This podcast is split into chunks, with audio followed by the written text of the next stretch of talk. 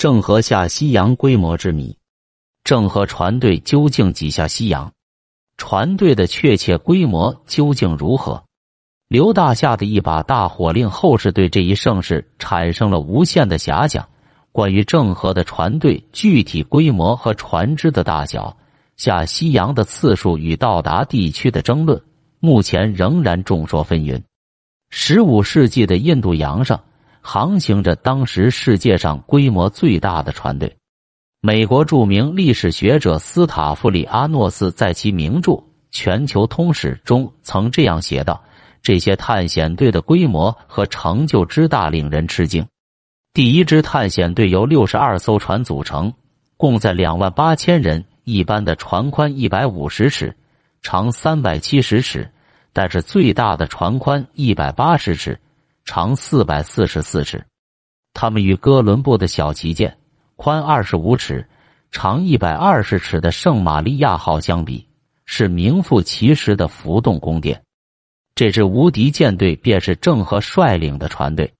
明朝关于郑和下西洋的材料都藏于兵部。成化年间，兵部郎中刘大夏因为反对皇帝在前世下西洋，便将相关档案资料都付之一炬。从此，有关郑和船队的完整记载便不复存在。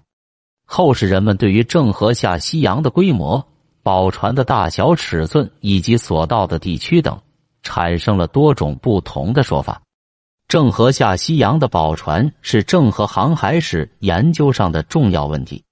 所谓宝船，也就是郑和船队中形体最大，并在史籍中留下了具体尺寸的大海船。近年来，围绕宝船究竟有多大这一问题，人们看法不一。最常见的是根据《明史·郑和传》的记载，认为郑和出使时曾造大伯，修四十四丈，广十八丈者六十二。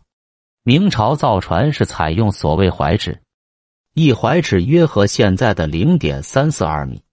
照这样的标准换算，大型的宝船其长度大约为一百五十一点八米。宽度为六十一点六米，堪称体势巍然，巨无以敌。而在另外一些史料，包括马欢的《营牙胜览》及《郑和家谱》，其中的记载也与此相符。由于马欢曾经作为翻译跟随郑和三次出使，因此有人认为他的记载应该是完全正确的。不过，也有人指出。按照明朝的造船技术，是不可能造出长四十四丈、宽十八丈的大海船的，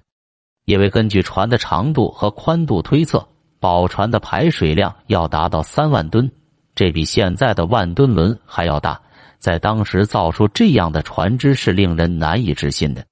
还有人从航海与造船角度分析，认为宝船的长度和宽度之比过小，并不适合在海上航行。因此，有可能是史籍记载有误，或者在史籍传抄过程中发生了错误。但是，同样有人根据对中国造船史的研究指出，当时造出这样的船只是完全可能的。因为唐宋以来，中国的海外交通事业获得了长足的发展。唐朝的时候就已有长二十多丈的海船，可以装载六七百人。到了宋朝。就已经能够建造长四十余丈的巨型海船了。元朝时也有能够容纳数千人的大船。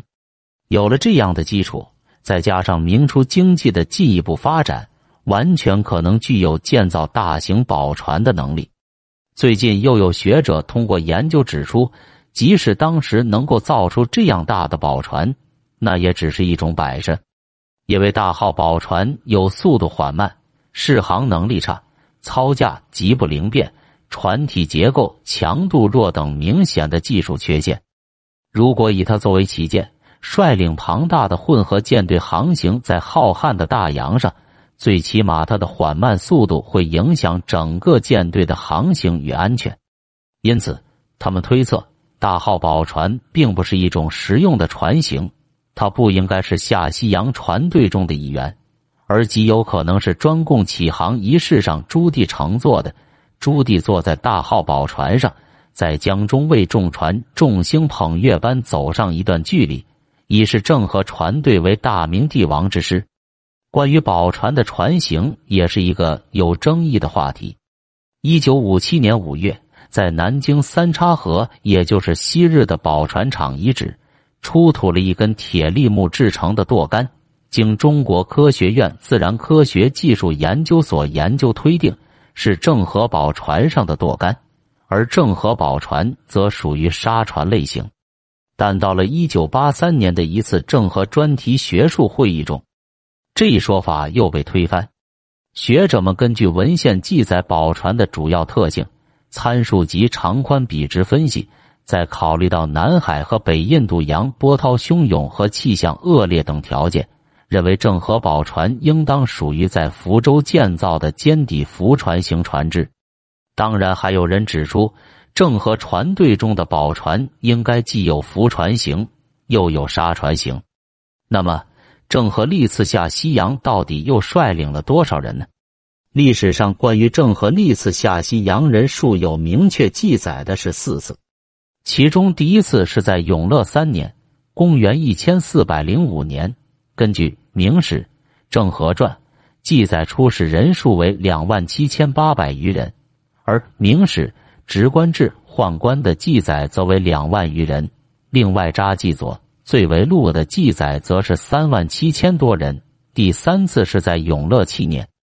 根据曾经跟随郑和出使的费信的记载为两万七千余人，而郑晓、黄明寺一靠则是三万余人。第四次是在永乐十一年，根据马欢《迎牙胜览》。记载为两万七千六百七十人。最后一次是宣德六年（公元一千四百三十一年），根据祝允明《前文记》记载，人数是两万七千五百五十人。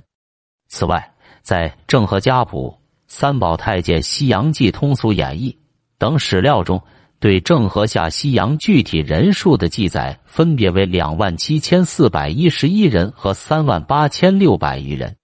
由于以上资料都或出自正史，或出自曾经跟随郑和出使的人员之手，应该都有一定的权威性，因此孰是孰非，后人往往很难断定。再加上其他原始材料的缺乏，因此有可能这将永远是一个谜了。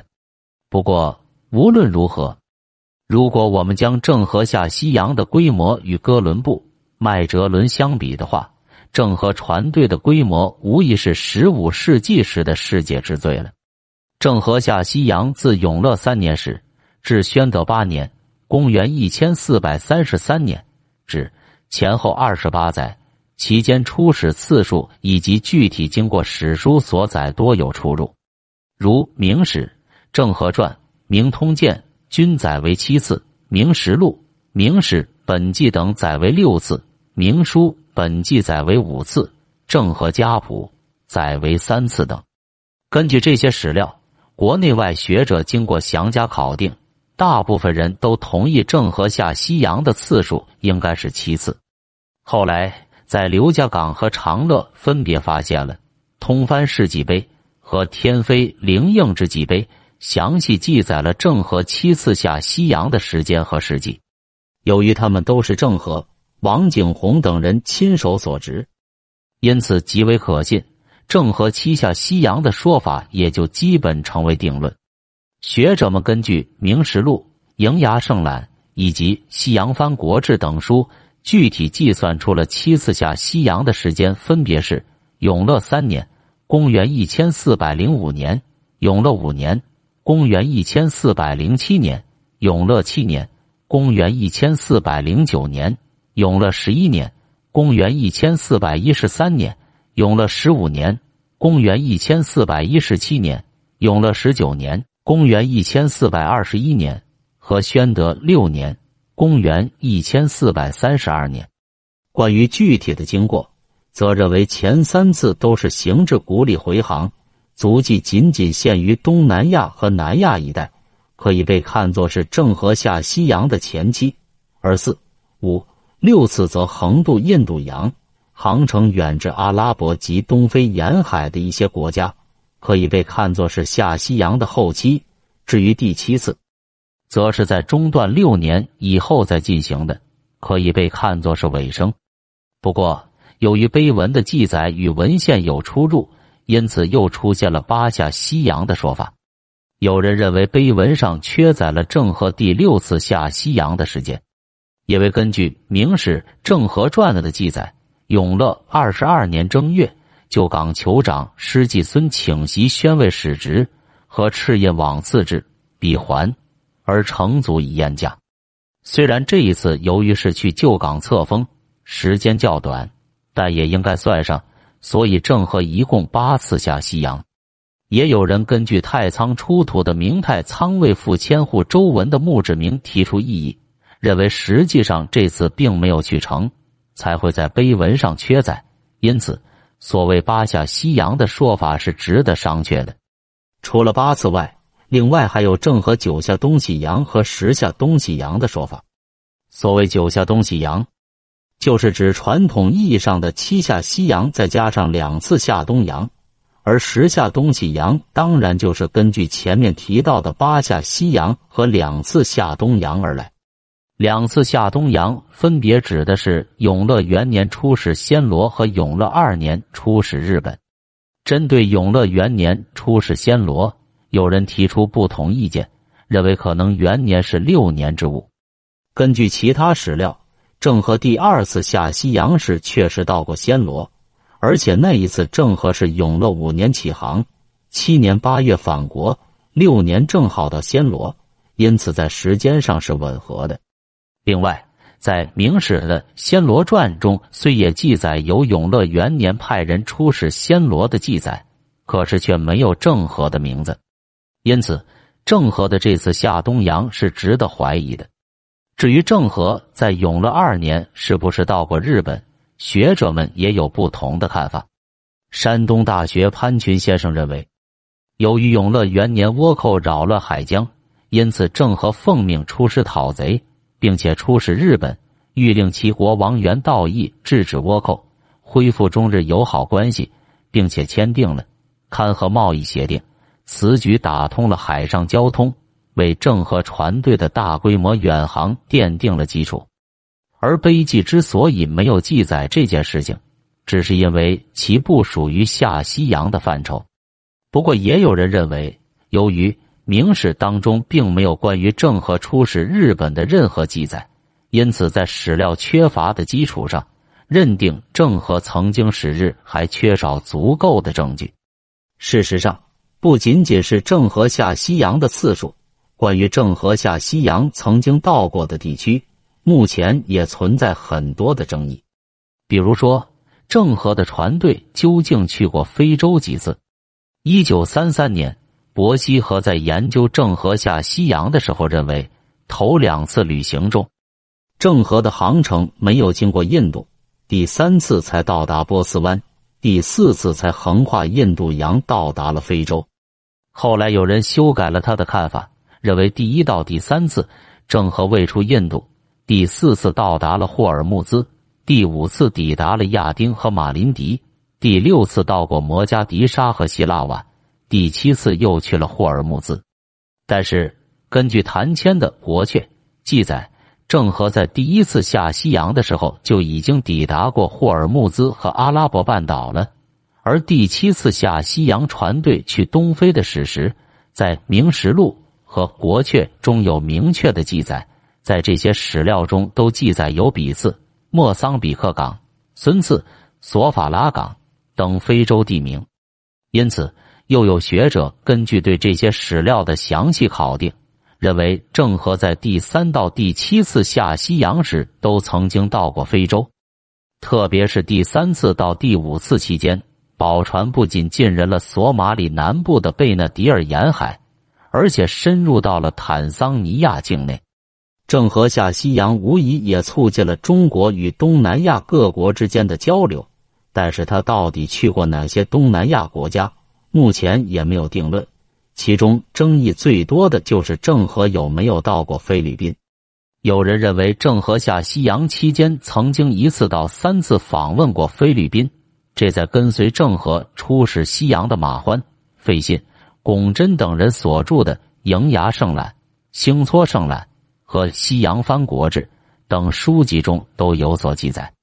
但也有人指出，这三人事实上并未能够跟随郑和便利诸国，如费信就仅仅参加了第三、第五和第七次，龚真则更是仅仅参加过最后一次，因此他们的记载不可全信。还有人指出，由于菲律宾是在东洋航路上。因此，郑和下西洋期间不可能到过那里。本来，如果史料充足，这样的问题并不难以解决。可是，由于刘大夏的一把火烧掉了所有的相关资料，因此更多的问题恐怕永远只能是一个谜了。